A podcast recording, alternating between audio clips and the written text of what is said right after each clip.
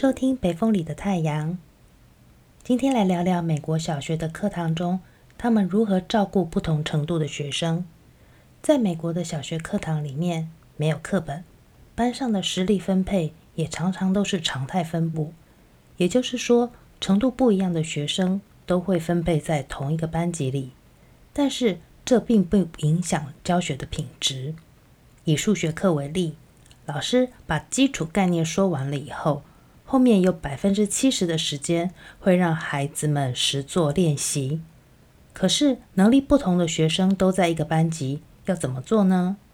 这个时候，老师发下来的习题就有讲究了。班上的孩子会被不知不觉地分组，程度最好的孩子会拿到高于自己程度的习题。例如，三年级的孩子有可能拿到中学程度的习题，以此类推。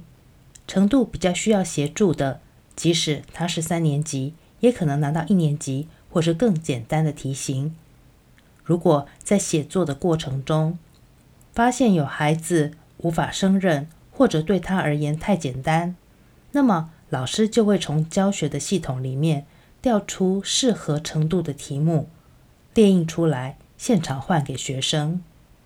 如果学生的程度超越学校可以给的程度，在评估之后，老师就会透过辅导员把孩子转介到更高程度的班级或者学校。每一堂课都是适性的教学，这也让不同程度的孩子可以在同一个班上都能各自有收获。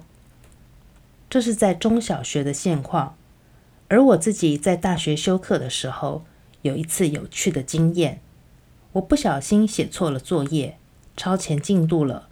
老师并没有指着我的鼻子骂我，而是心平气和地告诉我说：“这堂课要教的内容你已经会了，现在你可以留下来，也可以离开教室。”身为一路联考考上来，从小上课不能吃东西、上厕所要忍耐到下课的台湾人，当时心中的忐忑可不是文字可以形容的。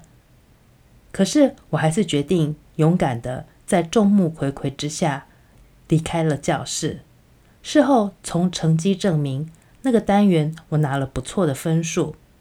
老师打分数注重的是孩子会不会，能否表达清楚，能否已经理解而且可以应用，而不是不管懂不懂、会不会，都要乖乖坐在位子上面把时间来熬完。谢谢你收听《北风里的太阳》，我们下次见。